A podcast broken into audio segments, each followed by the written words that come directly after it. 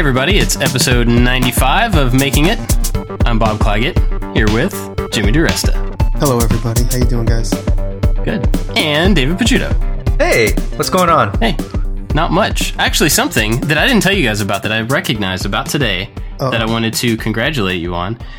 This weekend, or this week, two years ago, was when we started this podcast. Did you know that? Really? Yeah, I forgot. Two yeah, years. Halloween. It was on Halloween. Yeah.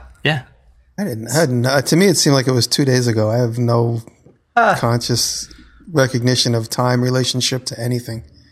It's all Pretty going wild. out the window. Once you guys hit your late forties, you start forgetting where anything took place in time. Yay. Yay. Something to look forward to. It's really actually nice because your brain doesn't work on all this extra stuff. you know, like how your computer just hums all the time because it's like busy keeping windows open and stuff. That all just shuts down as you get older. The fans stop working. And then you're toast. Like if you Maybe asked me when we did, I would have said ten months ago we started. I mean, it's, Yep. Two years. Well, happy Pretty wild. anniversary. Yeah, you too. Um, speaking of anniversary, well, I guess it's not really anniversary stuff. Boston is coming up, uh, making it 100 episode live episode celebration party time. That's what we're officially calling it, right? Yep. Is um long title. is in Boston in uh, December 3rd. All the tickets we have are currently sold out. That's 200 tickets, which is kind of mind blowing to me. Um, but yeah, so just want to let everybody know that it's happening. We have the location. It's going to be at the Converse uh, World Headquarters, which is really cool. my God, we got to make Converse videos. no, we don't. That's the cool thing. No, but we shouldn't thank you know to thank them. I'm going to make Oh, like a pair yeah. of Converse snowshoes or something Ooh. since winter's coming up. Anyway, so that that uh, event is coming up, and we did post um, on different social network stuff about the hotel discount that we got. So anybody that's coming to the event that wants to get in on that discount, it's pretty reasonable for a hotel room in that area, and the hotel is like a five minute walk from the venue. Oh, that's cool. I got my tickets. I mean, I got my uh, my hotels booked, which Yeah. is something I usually never do. I feel like a grown up. Ooh, you remembered, which is good. So your brain is partially still there. Semi. cool. What have you guys been up to? What's up? Right now, I'm working on, I think it's called a console table, but I prefer entryway table. Kind of like a little table, like you walk in the front door, place to put your keys and, and your wallet or whatever. I have a live slab that my local hardwood dealer gave me a long time ago, and so I'm going to use that. I found some uh, aluminum feet at a thrift store or uh, at the antique store a few weeks ago, and I'm going to use them as the bottom of the leg. So I'm going to turn the legs and then somehow mortise them through the live slab, and I might if they're. I, I, I can't guarantee this is going to happen, but um, Kurt Vonnegut is my favorite author of all time. I pretty much have every single one of his books, and I want to display them on the table. And I thought about doing a CNC inlay of one of his sayings or one of his drawings, like uh, maybe like and so it goes, or, or one of his cool little drawings that he did, and like a contrasting wood. So we'll see. I can't guarantee that part, but uh, we'll, we'll see where it goes. That's cool. That's really cool. So I had a busy weekend actually. Um, uh, Kevin Lazat, who has been up here before to the house, I'm up at the house. He came this weekend and basically gave me a few lessons on using the lathe and the, and the Bridgeport milling machine. He's a properly trained machinist. He's not just a hack like me, just playing with stuff he found in the garbage. So he actually took the time and taught me how to do threading for the first time. And yeah, so making threads on the lathe, which is really exciting, gives me a few ideas. And I started my DeWalt. I'm doing a DeWalt sponsored video. I'm going to be working on that over the next week or two. So I started working on that and I'm building a bridge across the ravine in the back of my property. So, so that's going to be fun. I, I bought a ton of oak, cut oak, white oak. It's crazy heavy. So it was a lot of fun moving all that. So I shot all those scenes today. Got my workout in. So that was fun. So that's what I'm up to. We're up at the house just cleaning up and organizing, and uh, the the house is slowly getting painted by my friend Mike. So house is looking good. So Taylor and I are here just working on the house yesterday and today. Well, I um doing a bunch of different stuff, but the last couple days I haven't really been doing much of anything. And I want to talk to you guys about that. But before that. Um, I let's see what's coming out this week. Um, I made a light, like a, a light fixture. So I we have this we had this really ugly '80s light right outside my shop door. It was like one of those little can, uh, just a nasty metal light. I don't even know how to describe it. Gross. And so um, I took some of the veneer that I had left over from when I did my longboard, these like 46 inch pieces of veneer, and I found there was a piece of bamboo in there. It was really nice looking. And so I ended up uh, like bending that into a lampshade and gluing it together. So I have this like circular veneer lampshade, and then just built a really simple fixture to go in it, and then mounted that on the ceiling. So that's coming out this week. Oh, nice. Um, and then the next video after that has been done for a week. And so I'm like, sweet, I'm ahead. Like last week, I had three videos done. That was so cool. And then the next day, I went to like, okay, cool, let's start number four. Let's work. And I'm like looking through my project list. And I'm like, nope, nope, nope, nope, nope, nope, nope. And so this is the conundrum. This is where I'm at. I've had a very frustrating few days, and I try not to vent my frustrations too often. but this is kind of weird for me because I typically have a huge list of um, of things that I, and I do have a list of things that I want to do. But usually that list is kind of ordered, or I constantly sh- am shifting it around in a way that there's always something that I can jump on next, right? There's something that I have the materials for, I have the design for, something that I can just move on to next. And so I hit this list the other day, this like free time. Hey, I can get started on the next thing. And I was looking at the list, going through it, going, I don't have time to design that. I don't have all the parts for that. I don't, I don't care about that one anymore. I don't want to, you know. Right. and, and I spent honestly the entire day on Friday walking around in circles, going like, I got to start something. I don't care about any of this stuff, or I don't have what I need, or I whatever. What I've do you there. do? What do you do when you're in that place? I've been there. Sometimes I just, uh, I, I, what I, I started, I talked about this on the podcast uh, maybe about a half a year ago. On the back of the door to my workshop, now anybody that comes and visits me can see it, but on the back of the door to my workshop, I have yellow post-its and I put project concepts on the post-its and any of the projects that get made get moved all the way to the bottom of the door or just pulled off and thrown away. But it's nice to see my accomplishments. So the top half of the door is, is all project, potential projects and the bottom half is all finished projects, or at least projects that I know are fully started or well underway, just to get them off the list. And every day I look at that back of that door as I unlock the door and I think, okay, which one of these things? So by having that list constantly in my face, and also uh, I, I try to keep a a little pack of 3M stick-its around near me because there are times when I'm like, oh, I remember that one. Oh, I remember that one. Or I'm digging through an old notebook and I see a good idea. I'm really disorganized with everything, including my ideas. So this yellow post-it thing is keep keeps me going. So I look on the back of the door and I, I actually had the same experience in the last couple of weeks a few times. And I look on that door and I'm like, okay, now I have like a free block of time to make a video that's only going to be on my channel. It's completely up to me. I don't have to obligate. There's no obligations to anybody. What am I going to make? And I look and I, and I look and there's like nothing excites me, but let me force myself it's like I got to force myself on one of these ideas. And I look and I, I, I might start working on a new project this week. That's something, it's one of those ideas. But when you think about the amount of time you have to make all these things or the amount, you know, this is our career now. We have to make something. So you just got to force yourself on something. You, you got to, even if it doesn't seem exciting to you, because a good example is this week I did the Core 77, which is that metal tote with leather sides. And I started that, compl- like, I went into that and I realized I, I thought I had a good idea, but I didn't have a good idea. And I started making it and I'm like, oh my God, this, this is going to be a complete mess. I thought I was going to thread that leather on everything. I saw it kind of like Indian style where there's like a big thick band of leather wrapped around the metal everywhere, like a big thread that kind of like, like tensioned in the, in the sides. And that would have made it look real hippie-ish. And, and I realized I'm going to have to overlap thread over the other side. And there's like where all four corners come together. I'm going to have thread competing with each other. I didn't think of any of that until I actually started to make it. So then I completely changed directions and made it the glued in sides. And it made me like the project a lot more. But that's something I didn't anticipate until I started. So I think if you see a project that gives you at least a tingle, you got to start it and then see where it goes. But keep your mind open to taking in any direction that it wants to go. You know, and, and like I came up against that hurdle of not wanting to have I was each one of those sides was going to have like a one inch a hole in a grid of one inch apart around the whole outside edge and tensioned in a frame. with big thick leather thread. And then when I started to look at it, I was like, this isn't going to make a lot of sense. So I hmm. changed the direction to kind of a more fashiony thing, which looks more in line of like what Taylor's furniture looks like, which is what inspired me to begin with. One of the things that I've been doing lately is I have this list of projects that I want to do, and I look at them, and some of these projects they just look ordinary and boring to me. And so when it when I get to that point, I'm like, uh, I'm not inspired by any one of these. So what I've been doing is I'm like.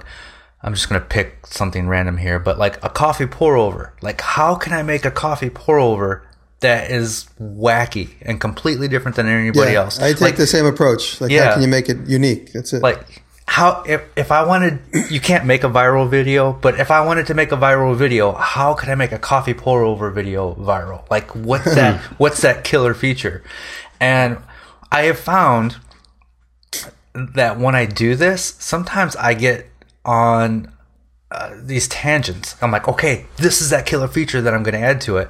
And then I start doing some Pinteresting, some Google image searching, and then it takes me in a whole different direction. And all of a sudden, I'm applying that killer feature to something else. And hmm. so, oh, I like Jimmy's showing us his, Oh, wow. his post-it board, which is really like square and perfectly aligned. And- That's way more organized than I would have expected. That's awesome. Oh, thank you. Hmm. Yeah, this is this has been a great help for me. And I re- we all talk about how disorganized I always am, and I know it. And that's been a great help because it's helped me compartmentalize my ideas and it reminds me to look at them every day. Hmm. So, kind of both of you are just saying, just pick one that gives you something, and then just go on it and see where hmm. it can, what it can evolve into. But you know, we hmm. all, we all have those ideas where they're like defined. You just say the title and it's already defined. You know exactly what direction it needs to go in. But you have many ideas, which are most of them, are ones that need to be sculpted as you go into them. So you really need to approach them with an open mind, and you got to ask yourself: Is this the right material for this step? Is there some more interesting visual thing I could do? You know, a lot of times, like everyone's always like, "Make more knives, make more knives." But I like making knives, but the majority of the time spent making a knife is standing at the grinding belt. And that's in my videos, it's only like two minutes of them.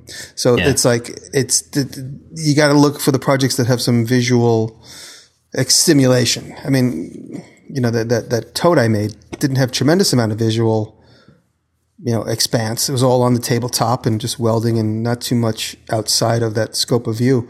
But you're trying your best to make it interesting. And, you know, if you got to make choices, is this going to look more visual or is that going to look more visual? You know, that's a big part of it for me.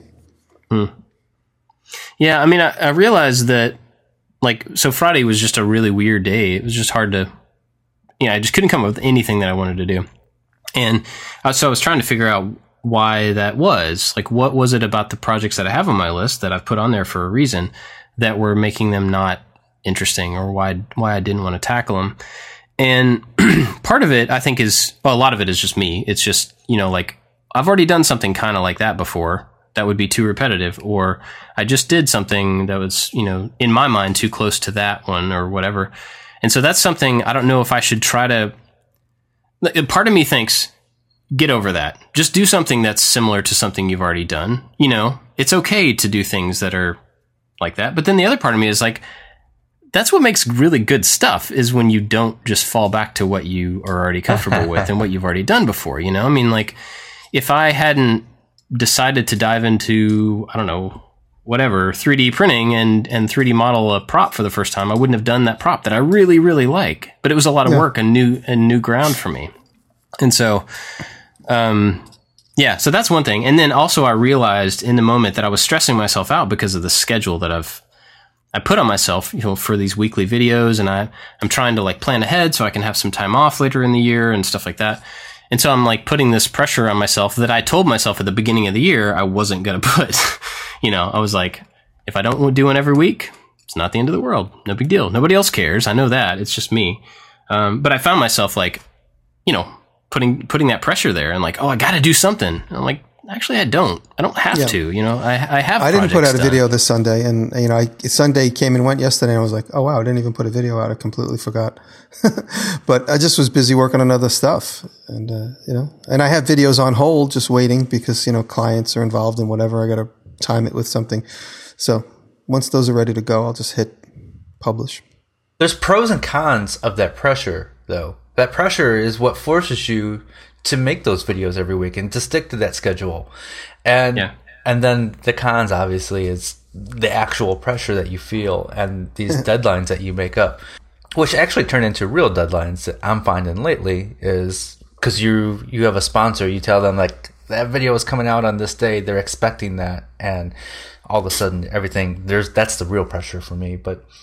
I need that pressure. I found since I've gone to this two video a week schedule, like that is that's really driving me. It's really forcing me to be creative with these projects that I'm working on now. Yeah. I mean, I generally I like that expectation. I like that little bit of force on me that like, oh, I got to do something because I got to do a video for next week. You know, I, I like that to a degree, and I don't typically let it get to me too much. I think the thing that I'm, I'm kind of running into lately, and I've probably mentioned this before, is that I've gone through most of the ideas on my list that are easy to do in a week, and so all the other stuff. Most of the other stuff is like these are month or multi-month projects that need to be done, and like if I jump into them, then everything else is going to be on hold till they're done. You know, and so it's I'm just trying to figure out how to do those and when to do those. I did find one way to be productive on Friday, even though I was in the middle of this, and this might be helpful for anybody who's listening. Um, I was thinking, I was going through the list and looking at all these projects, saying, you know, that one I don't have the parts for. This one I can't really do until I figure out the mechanics of these two things you know, or whatever. All these big long term projects have some little thing that I haven't attacked yet. And so I decided instead of trying to produce a new thing on Friday, I spent the second half of the afternoon going between three or four of these long term projects and like just picking one little thing and figuring it out. And one of them, it was like, I need, you know, two pieces of square bar and a joint in this location so that the thing will swivel like it's supposed to. I just hadn't really thought that through yet. But then just sitting down and doing that, writing it down, that one is at least further along than it was before Friday. And so, you know, I did that on like three or four things. And by the end of the day, I was like, well, I made progress on something. So So it's uh, the way you say, even though you didn't physically do anything, uh, that's a tremendous stress reliever when you have a few projects you know need to get done and you haven't figured them out yet mentally Yeah. or, or mechanically or whatever it is or where you're going to get the material. Sometimes I stress over a job I have to do.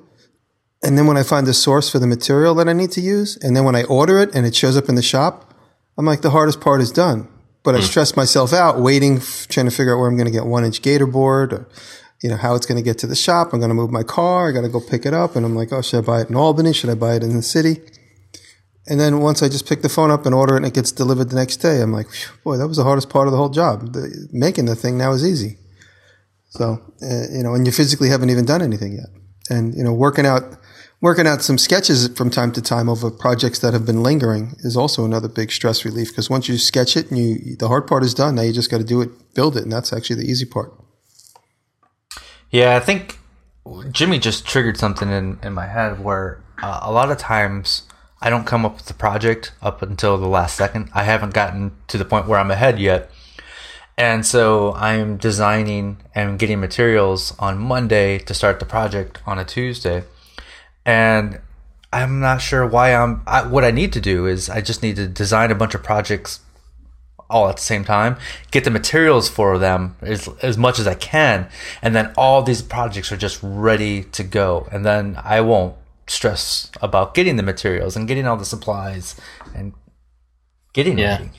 it's kind of a catch 22 though, you know, because it's like, well, how about I take a week off and design all these projects, but then you're not doing any, I mean, you know, you're Yeah. doing stuff for a week, but from the outside, you're not doing anything for a week. Or you say, well, no, I just want to catch up, but then you're doing the work for the next week and then you don't have time to design the projects. It's, I'm kind of in that spot. So what I've done well, Friday and then, um, over the weekend, I kind of snuck away from the kids for a little while and just jumped into Fusion. I actually spent a lot of time uh, in Fusion on Saturday, really digging on some stuff that I didn't have any clue how to do, and made really good progress on that. Not necessarily further along in the project I'm working on, but like an understanding of what I need to do in the project. So Yeah. I've, It was been digging, more- I've been digging in quite a bit too and watching a lot of videos. yeah. Did you watch that playlist about the helmet that I sent you? I started. I started watching uh, different pieces of it. I'm not watching it in sequence, but you know, anything I watch, I try and take away something that I remember. And and it's funny the, the veil of mystery and difficulty like slowly lifts when you start realizing oh how to select points oh how to go into this how to do this view you know well it's just completely foreign to me but as you soak yourself more and more in, in the atmosphere and the learning it Yeah. slowly slowly starts to stick I, this thing I'm working on Fusion that we talked about last week a little bit, um, I I have photo reference, and that helps a lot because it's not like I'm trying to come up with something from scratch in my head. So it I can tell if it's right or not because of the reference photo. That's if somebody's like trying to learn uh, 3D modeling, I think that's a pretty good way to get started because then you can very easily tell if you're getting the result that you really want or if you know it doesn't look like the source. Um, but having that there this weekend I ended up so this one part I made it like four different times, three or four times. I don't remember exactly. Using different methods. So the first one I went all the way through it, got to the end, and I was like, "Oh well, it looks all right, but I can't adjust it. The way I built it, just you can't go any further." So then I had to delete it and start over in a way that I could be able to adjust it and modify it. But then I just did it wrong. I just did a bad job of it. So then I started over again and then like totally nailed it. And it's in a way that I can go back and like adjust it and fix the model around it and stuff, you know. So it was it was a lot of like throwaway time, but now I know how to do it. So if I started over from scratch, it would be done the right way the first time. yeah So, but I, I would suggest because I saw some people on Facebook talking about you know being confused about Fusion and not knowing how to start or where to start or whatever.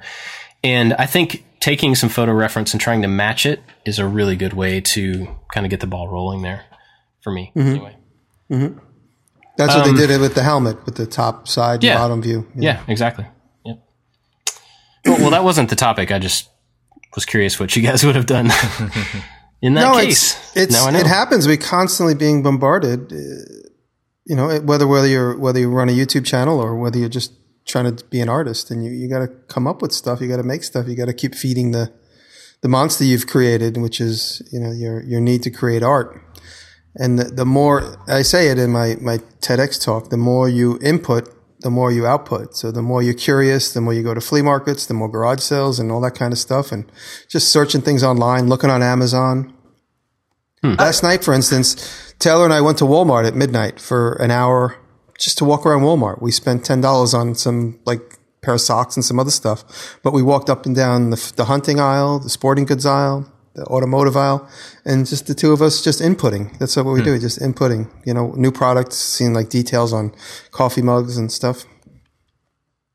Jimmy, do you think once I- don't have a style yet, but someday I hope to have the Picciuto style. Do you think once you have a style that You it makes nothing that really okay, okay, a style that really defines you? Okay, as far Well, as when I work. think of you, Picciuto, when I think of Yeah. I think of walnut. I think of clean, square, straight walnut lines, Mm-hmm. and a beer. Awesome. Uh, that's going to tie into my, my pick for later in the week. Okay. Okay. But but when you have a design style that, that really defines you, do you think it makes it easier to make the projects you're working on or the art that you're working on unique because you could just take this thing and then throw your spin on it? I think it's uh, it's sometimes maybe, but I think like in my own personal experience, I think I just make so much stuff in in my my life. I constantly make things, and I'm comfortable making things a certain way, and they come out looking the same, whether I'm conscious or not uh, about about that.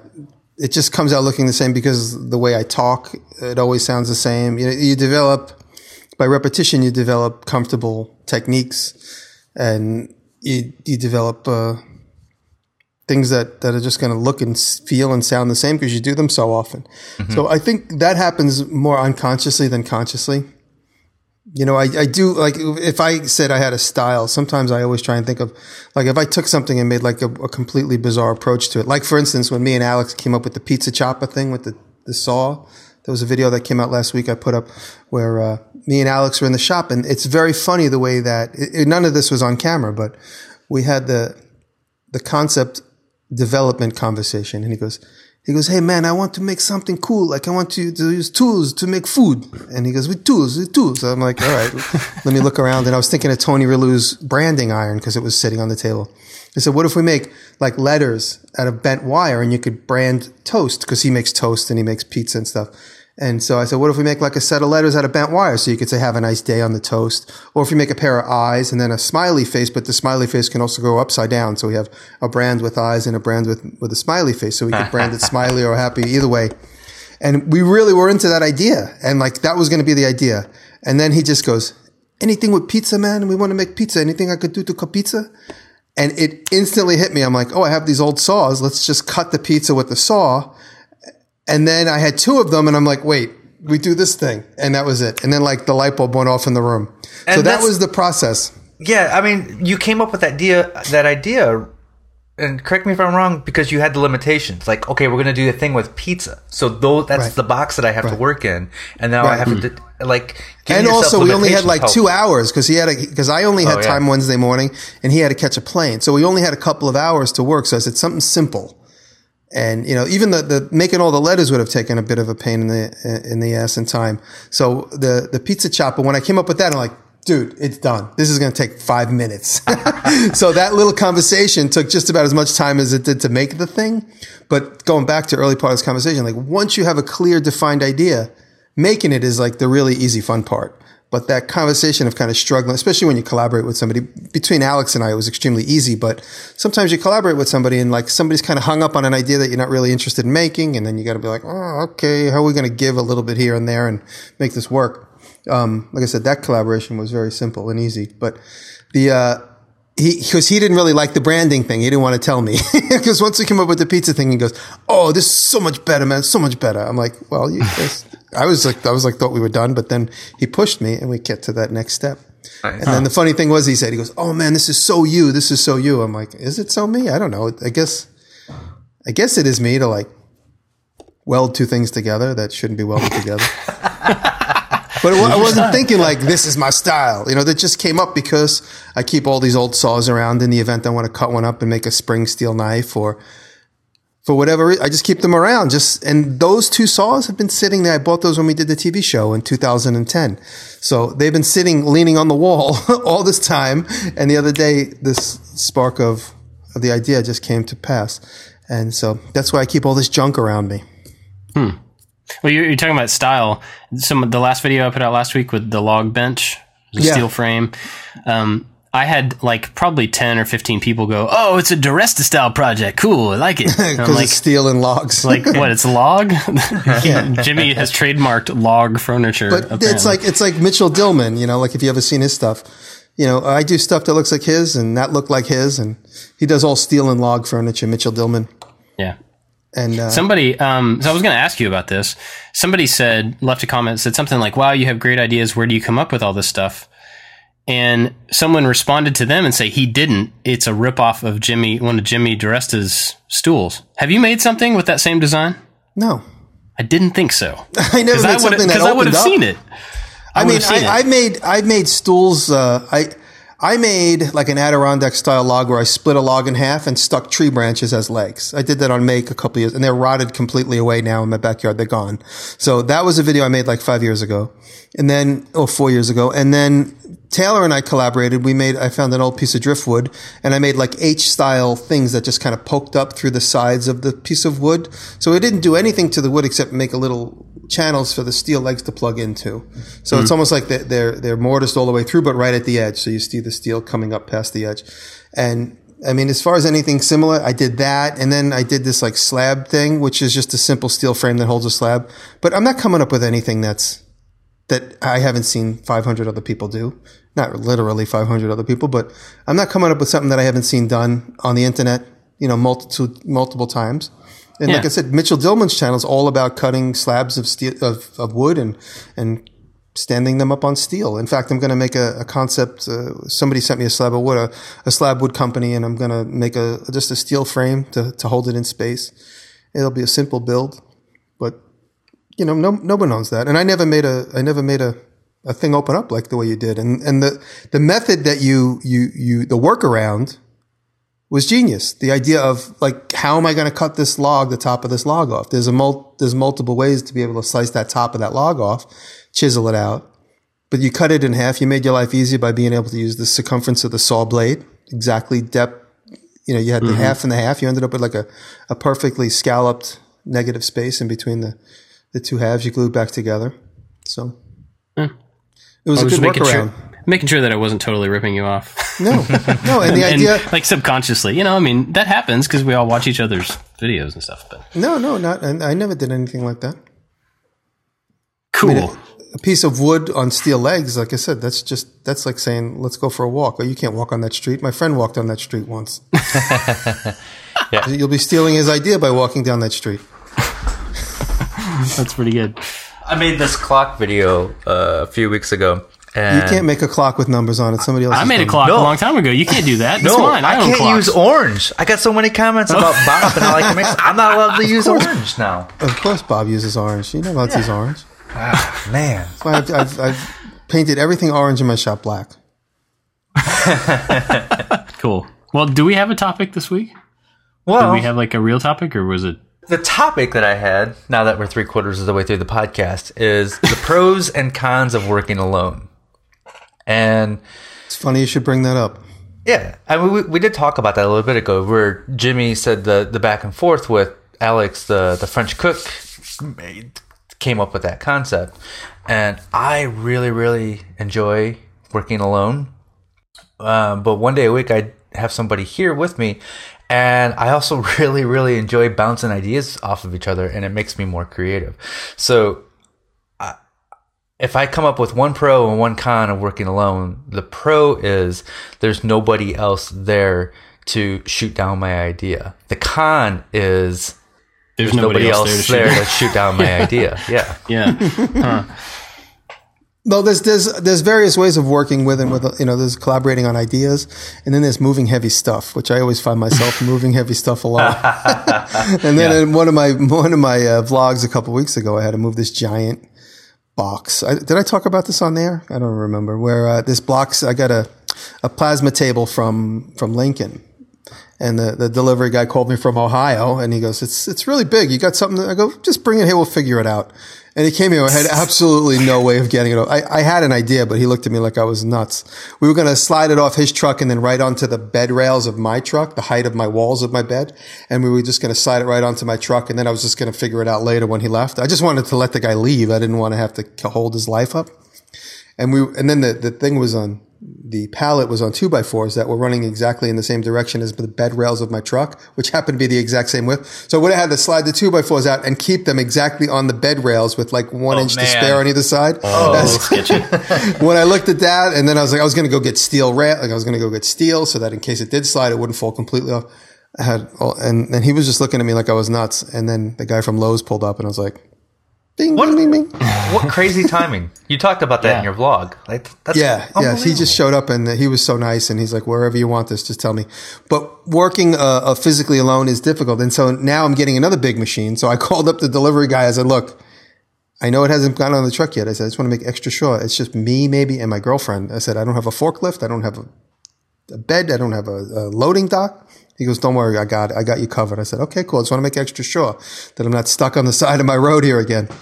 So working alone like that is difficult. And I just drove. So yesterday I had Anthony, uh, who's a friend, a friend who came up to the house for the weekend. Anthony and, and, um, Anthony and Kevin were up yesterday and we went and got a bunch of oak to start this bridge project. And they helped me load the truck and helped me actually shoot some video. They were doing some of the camera work while I was busy doing my thing.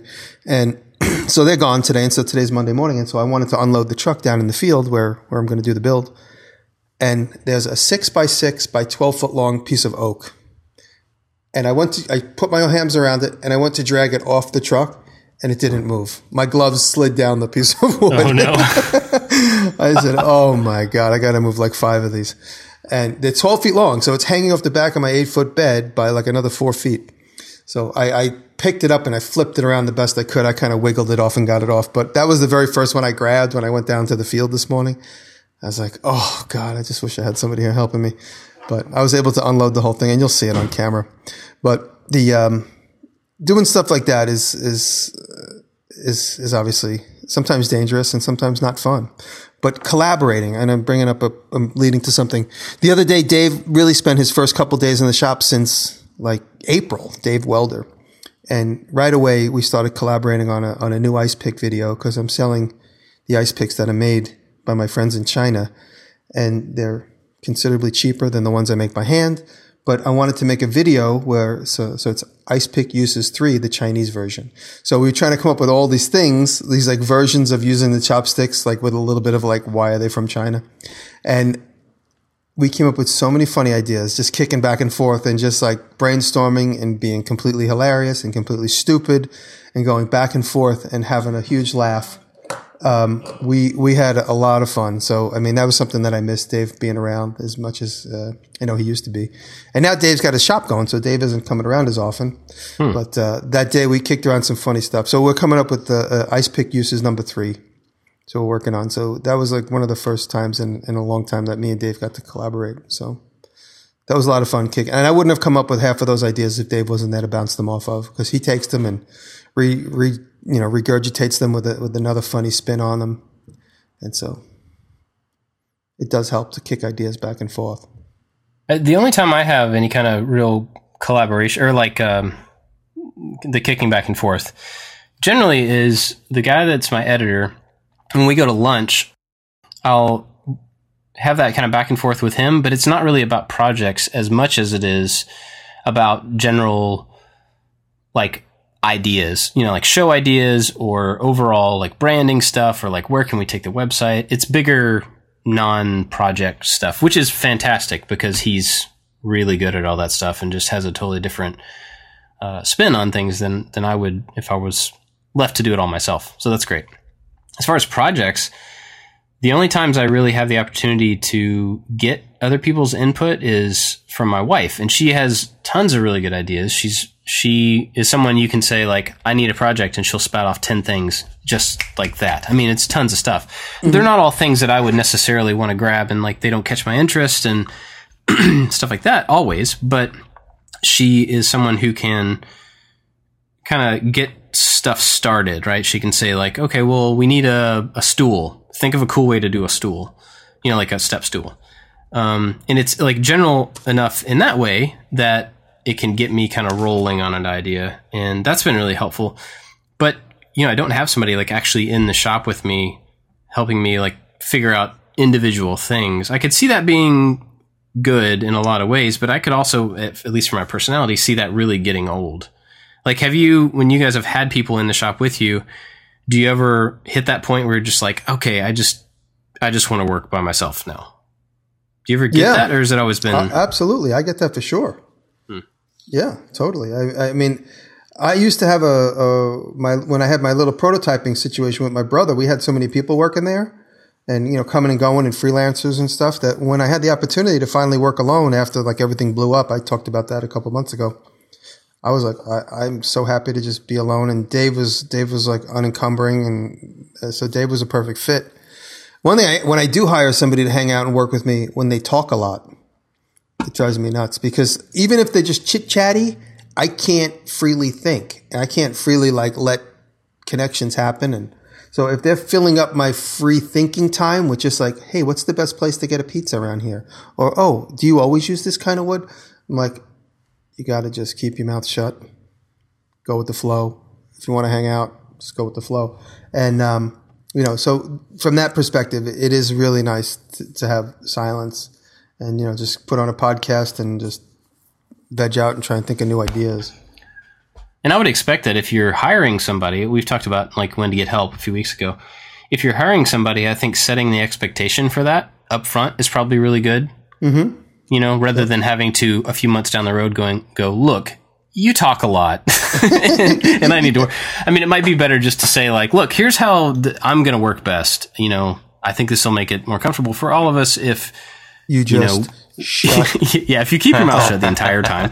No, no, if you just say like, you know, we need to have some quiet so that we can think about what we're doing and blah blah, you know, whatever. So I think if you are looking at bringing somebody in, setting shut that expectation up, or you can just make a sign that says "shut up" and put it on your wall. I, I joke. I, me and my sister. That's a, the joke me and my sister have, which is "shut up when you're around somebody that doesn't stop talking. I think for me personally, I'm still in that new relationship phase where it's just like we we get when Eric shows up on Tuesdays, we're excited. Our personalities work really well together. Like mm. we're we're constantly like cutting each other down, which doesn't make it on camera. Which I might we might bring a little bit more of that in, but the the, the play and the banter back and forth just makes it so much fun. The quiet times does happen when I need quiet times. Um, I basically just say, "Hey, I'm gonna go upstairs and I need to just have time on the computer to figure this design out or or whatever. And so he's always aware that there's going to be times where he's just not working and and I like, hey, go do your own thing. I need to figure this out. That happens quite a bit, and it works out. And it just works out really well. We just go in separate rooms. I I figure the thing out. We meet back up and get get back on the horse. Mm-hmm. You ride a horse together? That's awesome. Yeah, we do. It's uh, it's cool. it's it's awesome. It's a two seater tandem horse. we have anything else about working? Bob, you've worked alone for a long time.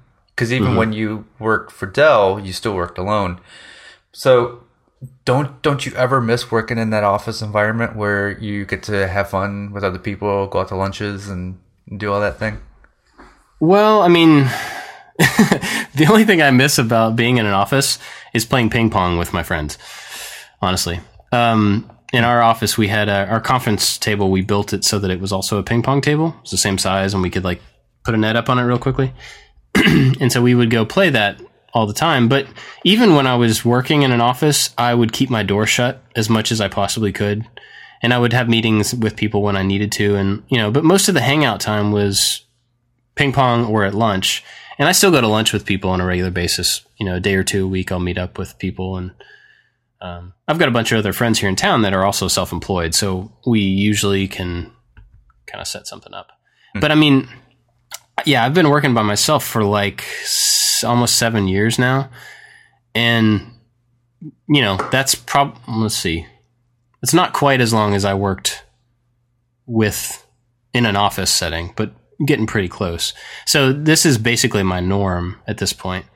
I think the only times I really feel it is when I hit, which doesn't happen very often, but when I hit these times like this weekend that I was talking about, where I'm just kind of like spiraling on, I don't know what to do. I'll, maybe there's something over there. I'll go over there. Well, there's nothing to do over here. Uh, maybe I'll go over there. You know, I just walk around in circles in the shop going like, there's got to be some way I can be productive.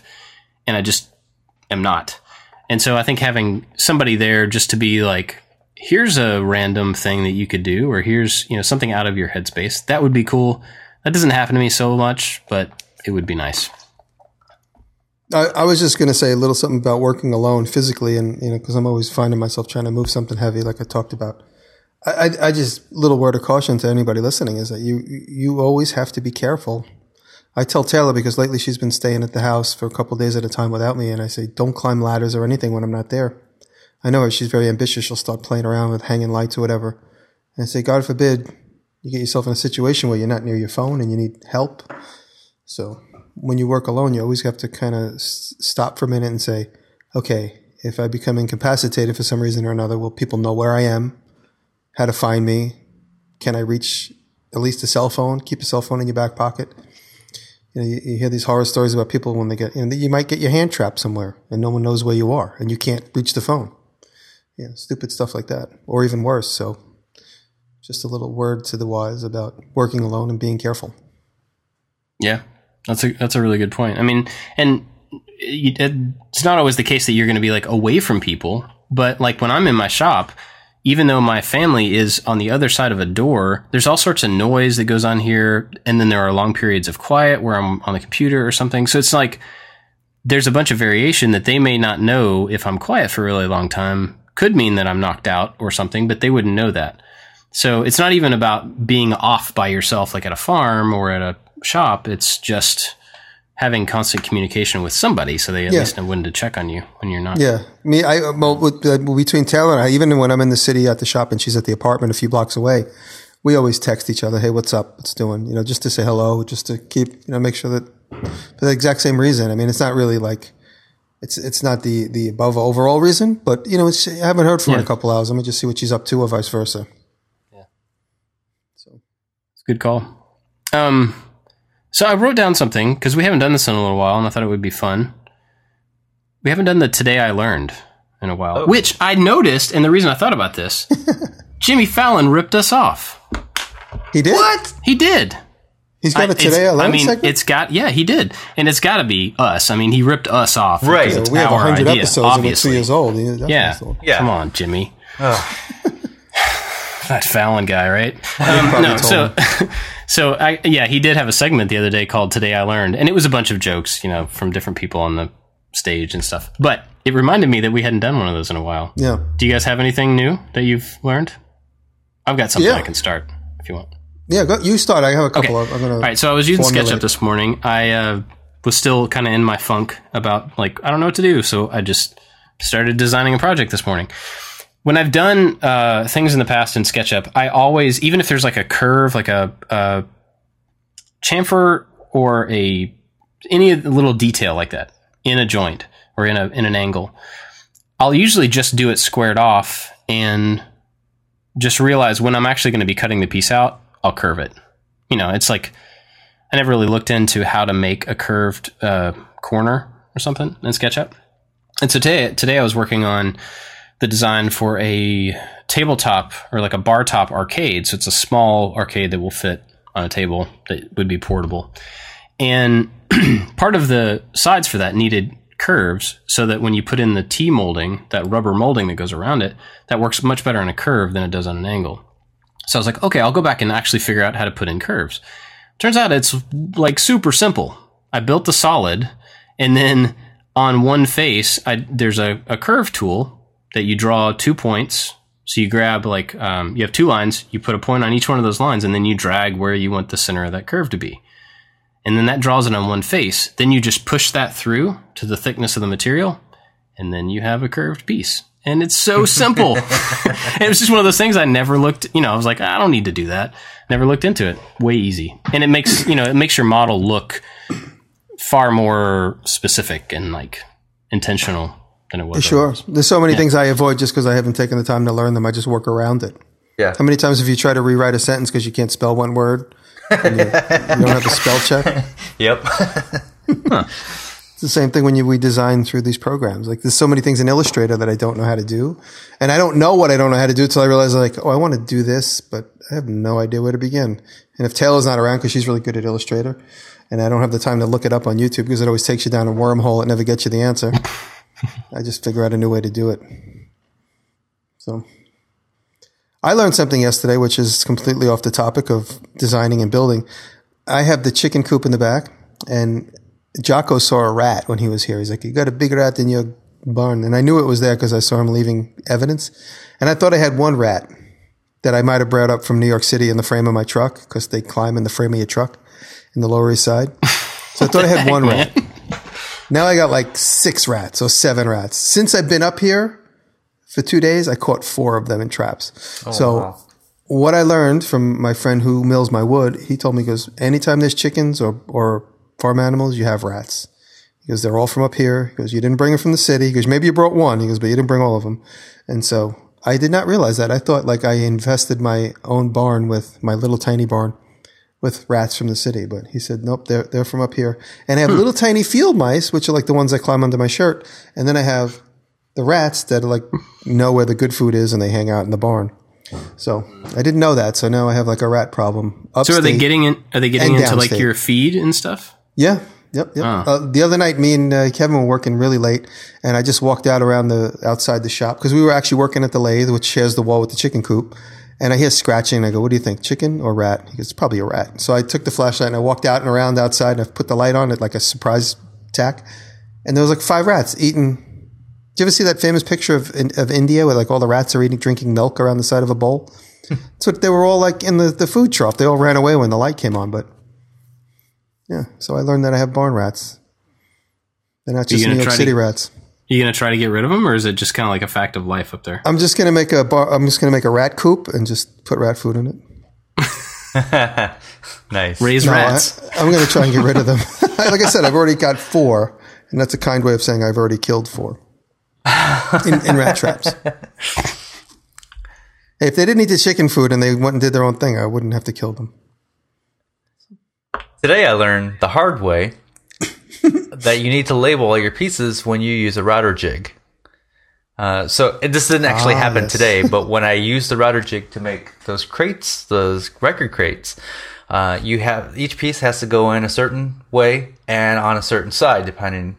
And I did not label everything correctly, and I had Your just going opposite directions. yeah, I had just enough material to make two crates. Well, I messed up two boards, and so that put me a whole day behind because I, then I had to go and get some more wood and then glue them up because they it wasn't wide enough for the panels, and then do it all over again the next day. So label everything correctly. I always use blue tape when I when things need directions and and sides to Mm-hmm. be remembered. I always put blue tape on everything.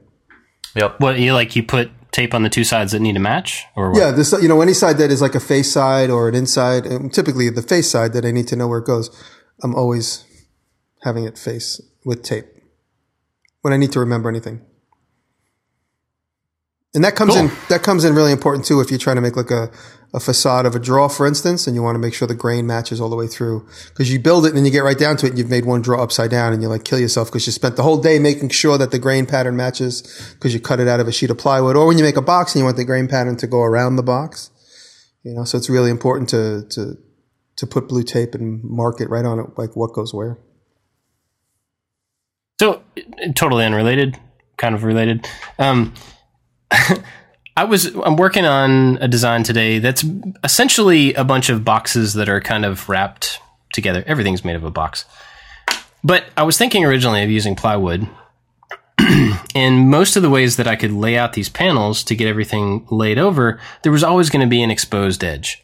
And I thought, well, you know, I could get some banding and cover all of this one side of this entire all the faces or all the edges with banding to try to hide that. Or i could cut out all other pieces of wood and make like a face frame to put over it.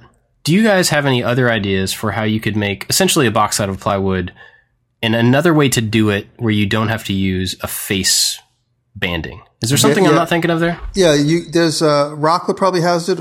Um, there's a router set which puts the groove. I'm going to just draw it, but we could probably put a link in it. it A lock miter? Uh, it it gives you um, like a a you could do a piece of wood. I'm not drawing it correctly, but you could set up your whole piece of wood so that your plywood has the groove in it, and then all your hardwood has that on it, and you basically prepare all that wood before you cut your box together. So you prepare like a long strip with hardwood edges, and then you chop your box up and you fold your box all together. Then there's obviously all various ways to join the edges of the of the plywood. You could do a bevel so it doesn't show. But mm-hmm. yeah, it's like a, what did you call it, David? A, a lock a lock miter. Uh, yeah. Yeah, a lock miter. That's one way of doing it for sure. They, but look, um, hmm. the reason that you, the reason you would router that edge of the plywood, and Bob's thinking, I'm not doing this at all. The reason you would router the edge of the plywood is, is to you have more glue surface. So if you just glue a strip right on it, you have that much glue surface. But if you have a routed, like a zigzaggy shape, Oh, you have more right. glue surface. So it's more durable. But you could router the hardwood and router the end of the plywood, and then you have a cap, basically. Another way, possibly more simple way, is um, just do mitered corners, but with a spline that runs all the way through. So you, you just run uh, you know, like a little slot cutter on your router at a 45 degree angle, cut along both sides, and then run a thin piece of wood in there. Hmm. So if you were talking about making a joint with plywood, which is I didn't really answer that question exactly, but another way that I do, I've made like oak cabinets with oak plywood, and right at the corner I put a piece of three quarter inch square, and I put finger joints going. Well, I put domino joints going into one and domino joints going into the other. Oh, that's kind of cool too. So that, that th- this way you don't have to cut miters, and because whenever I cut a miter joint, I always end up splintering some of the veneer, and I lose it, and I it doesn't come. So this way you have a hardwood edge in case it takes a beating, because I did that for some mobile bars. So I was going to take a beating if the edge gets hit, you're not going to lose like a chip of the corner of that miter joint. You're going to hit some real hardwood. So you have like a full three quarter by three quarter inch piece of hardwood, and the plywood intersects it from both sides. Sorry, I dropped my mic. I like that idea because it also gives you more design. You could have that set proud a little bit, so it adds Yep. that little element of design. Yep. And then you also have again a piece of hardwood you could put a round over on it or a decorative router edge. Hmm. okay cool gives me some ideas. Um, you guys been watching anything cool? Anything new? Yes. I'm not. Maybe we've mentioned him before. If so, I don't care. We're going to give some attention to Four Eyes Woodworking and Design. Chris yeah. Salomon. I love, love, love his work. He is watching him do his builds. It's he's mostly out of walnut, but he does these awesome angles. And just watching his builds, I'm like, I need to put more non 90 degree angles into my projects. So Yeah. I find it really That is inspiring. your style. Remember I said it? I know. straight, I, I know. walnut. So you're Did you see the video style. he put out recently about how he gets really precise non 90 degree angles? Ah, that doesn't sound familiar. It's really simple, and I can't remember it, but I remember watching it going, wow, that's really simple. Um, so he has a good one to point out how he does that. Like, you know, efficiently get these these kind of weird angles that always match up and stuff. But yeah, he's he's got great stuff. I'm going to bring up uh, Brian McCauley because he, he, he made a funny video where he, he basically distilled my f- stupid saying of from the streets of New York in a video. So, and also he's a, a, a very good builder and designer. Yes. Brian McCauley. Check out Brian. And he's going to be up at Boston, right? Yeah, he's on the uh, Dusty Life podcast. He's one of the hosts of that, and so he'll be there with the other guys, Toth Cool. and Sean Rubino. Awesome. Yeah. Um, oh, speaking of, before I say mine, um, I just thought of this for Boston. I think that we haven't talked about it. I'm throwing this at you guys. I think we're going to do like a live podcast, like a normal show, and then do a Q and A after, rather than doing them at the same time. Oh, cool. So I think it would be cool to get people's ideas on like the topic.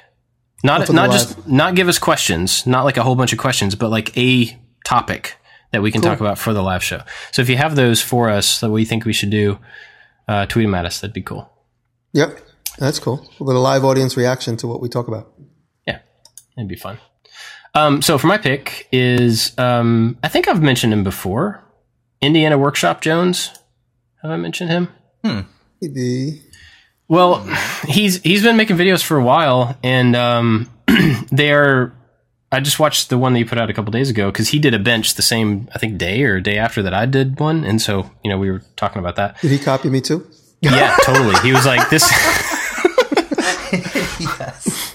Gotta get it. Gotta get it. It's it's actually a and really cool bench that you would dig. There's because it's um there's some like forging in it and the slab and it's really cool. Damn, but I have his an video idea for forging. I guess I can't do it now. Hit, that's right. It's been done. that walking, um, yeah. but uh, his videos are very like they use really cinematic music, like action movie cinematic, and he does a really good job making the videos. They're just really cool. It's like a, a kind of unique style for um, what is essentially what a lot of other people are doing. A lot of us are doing, you know, making the same types of videos in general. But he has a very kind of unique way to do it. So. And I was looking at his channel today because I've seen several of his videos, and I think he had less than a thousand subscribers. And I was like, that's not right. This guy needs more because he's good. that. Yeah. You- so you know, go subscribe. You just reminded me of something which I could talk about here, but it's it hasn't been a big, a big, big uh, deal. But I've heard it, I saw it come up a couple times in the comments last week. I put out a video with Make Magazine last week where I made these picture frames and they're burnt. And toward the end of the video production, while I was working in my shop, my friend was grinding in the other room, and so the whole entire side, I'm like doing what looks like peaceful frame assembly. There's like a grinding, drilling, hammering going on. And my friend's like, you want me to stop? I was like, you know what? Just keep doing your thing. I've already started. And so I just replaced the audio for the whole second half of that movie with just canned music from the iMovie app. And I usually speed it up and slow it down, just playing around. And I picked a song that the Wood Whisperer uses. I So a lot of people that. say to me, a lot of people are like, are you making some sort of commentary on the Wood Whisperer? Like, why are you using his music? And uh, absolutely purely coincidental. I had no idea that he used that music. Um, and the reason I thought of that to bring that up is because you talked about like dramatic movie sound effects. There's a couple of folders in there that have like really cool, like dun dun dun dun, you know, like stuff like that in the iMovie folders in the and in the the the, uh, the Final Cut Pro folders that are a lot of fun. I started playing with them this summer, and I got to remember to use them more often. But that's the whole. That's the only way everyone's like, "Oh, is this music now? You've changed your format again?" Like, I just put music in it because I had no other option as far as audio was concerned. Don't change, Jimmy. Didn't you learn that? anything? Don't change. I can't. I'm not allowed to grow. um, Before we go, real quick, I just noticed that like while we were recording, the Autodesk Design Academy, who did the the helmet playlist that I was talking about last week, just posted like uh 20 videos or something. Oh wow, got a lot of like all to of a sudden. but there are a lot of really basic um, fusion things about modeling basic bodies and turning a drawing into you know a, a 3D model and stuff. So I'll Great. link that in the notes. Might be useful. Cool. Cool. Um, well, I guess let's thank our Patreon supporters, uh, especially Make Build Modify Luis Gonzalez. Um, thank you to them and everybody else who supports us on Patreon. Thank you guys. Thank you everybody. awesome. It's helping us. That support is helping us cover a lot of the costs that goes with uh, the Boston event. Which I mean, I have to say we're really grateful because we're actually getting a lot of that for free. You know, the we're not having to pay for the space and all that stuff, but there are still costs that go with it. So uh, the support from Patreon is awesome. Thank you guys. Thank you all very much. We uh, on top of that, somebody was asking us how to make a one-time donation, and we do have a PayPal link on the website. If you wanted to do that, I'm not asking anybody to make to give us any more of their money, but if you wanted to, there's a PayPal link that, where you can do so. That's true. Um, oh, also, I someone was asking about parking for the Boston event, and I checked on that today, and I'll tweet about it as well. But I wanted to throw it out there that apparently parking in Boston in general is just really hard to do. So the suggestion was to, um, you know, leave your car at your hotel and try to take transit or walk or something to the space because there's just there are some local parking garages, but we have no control over those. I don't know, you know, any of that stuff. So that's parking. You guys got anything else? Just this. Look at how dramatic the sun is on my face. It's in the last super dramatic. Yeah. the sun is going down where I am. That's all. Took a screenshot so we can show everybody how dramatic it is. cool. Well, that's it for this week, guys. Um, we'll see you next time. Happy anniversary. Oh, yeah, you too. Love you guys.